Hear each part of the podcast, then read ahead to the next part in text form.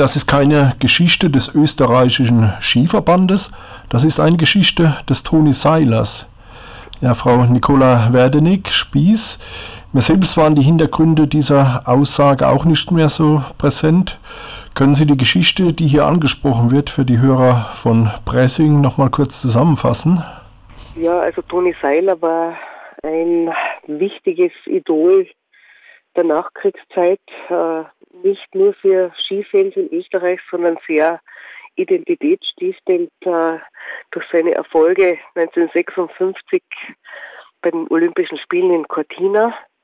Er war wohl der erste Sportler der Nachkriegszeit, der medial extrem inszeniert wurde auch, eben um den Selbstwert, den angekratzten Selbstwert der österreichischen Nation zu heben.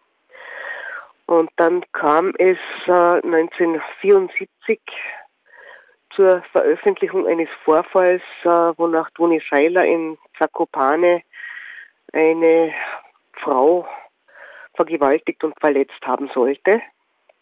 Dann ergaben weitere Recherchen im vergangenen Jahr, dass eben von höchster Stelle interveniert wurde, also Bundeskanzler, Bundesregierung, diplomatische Kreise äh, haben sich mit Österreichische haben sich mit, mit äh, Polen in Verbindung gesetzt und letztendlich wurde diese Anklage fallen gelassen.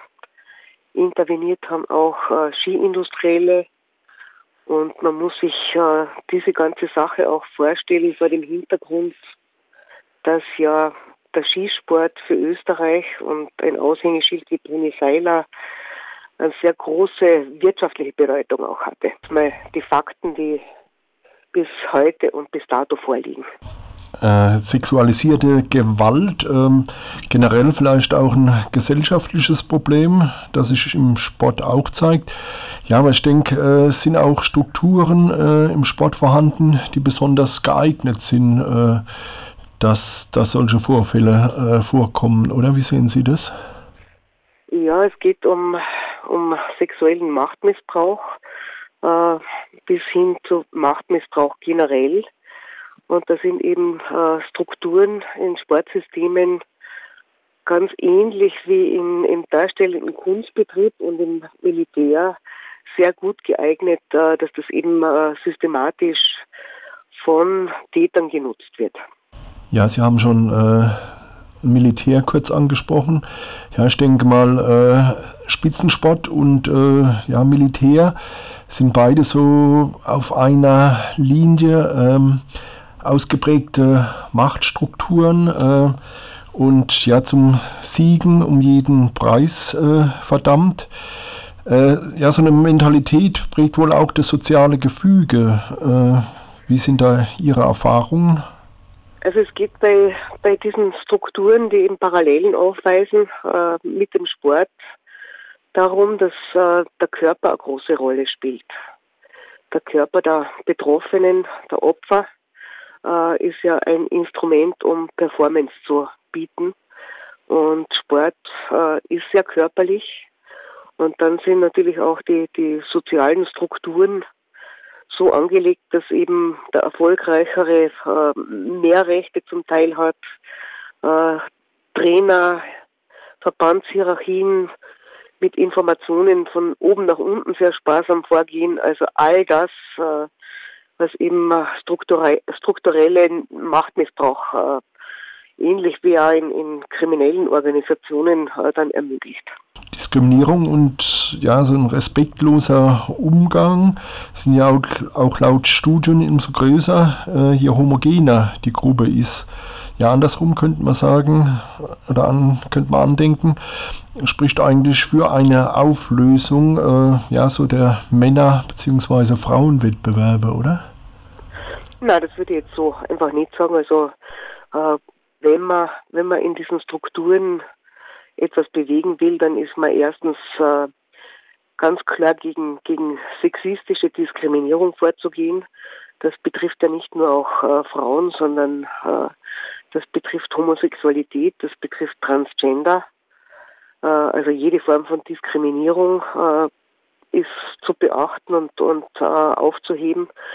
Und das Zweite ist, äh, dass eben in Sportstrukturen weibliche Funktionärinnen und Trainerinnen abgehen. Also die Frauenwettkämpfe getrennt von Männerwettkämpfen, das ist sinnvoll, weil Frauen andere Körperlichkeit haben, andere Leistungsmöglichkeiten haben als Männer es gibt wohl Sportarten oder man könnte Bewerbe äh, kreieren, wo Männer und Frauen gemeinsam etwas machen. Aber im, im Prinzip wäre es im Funktionärstum und im, im Trainerwesen einmal, äh, nicht mehr eine homogene Männerwelt zu schaffen. Ja, in allen äh, Verbandsstrukturen sind äh, ja die Männer vorherrschend. Ähm, ja, im Gegensatz dazu ist äh, zum Beispiel bei äh, Schulausflügen muss mindestens eine gleichberechtigte Begleitperson mitfahren. Ja, bei zu Sportwettkämpfen oder gar in Trainingslagern äh, ist dies, glaube ich, auch aufgrund von der von Mangel äh, von Trainerinnen und Verbandsfunktionärinnen äh, wäre das gar nicht möglich. Aber ich denke, es wäre erstmal ein sinnvoller erster Schritt. Es sind ganz große Bestrebungen da, äh, die, die Rolle der Frau im Sport äh, etwas zu verändern. Äh, nur leider gibt es halt hier alteingesessene Funktionäre, die maßgeblich das Sagen haben, die dann denke jetzt gerade nur an, an unseren Skiverbandspräsidenten in Österreich, der einfach sagt, Frauen können keine Trainerinnen sein, die können Physiotherapeutinnen sein, die können äh, massieren, aber Trainerin ist zu schwierig. Und das stimmt ganz einfach nicht. Also in, in Nordamerika gibt es sehr viele Trainerinnen. Es gab auch äh, ab und zu eben in Europa erfolgreiche Trainerinnen. Ex-Rennläuferin Marie-Therese Nadek äh, war Nationalteamtrainerin in der Schweiz.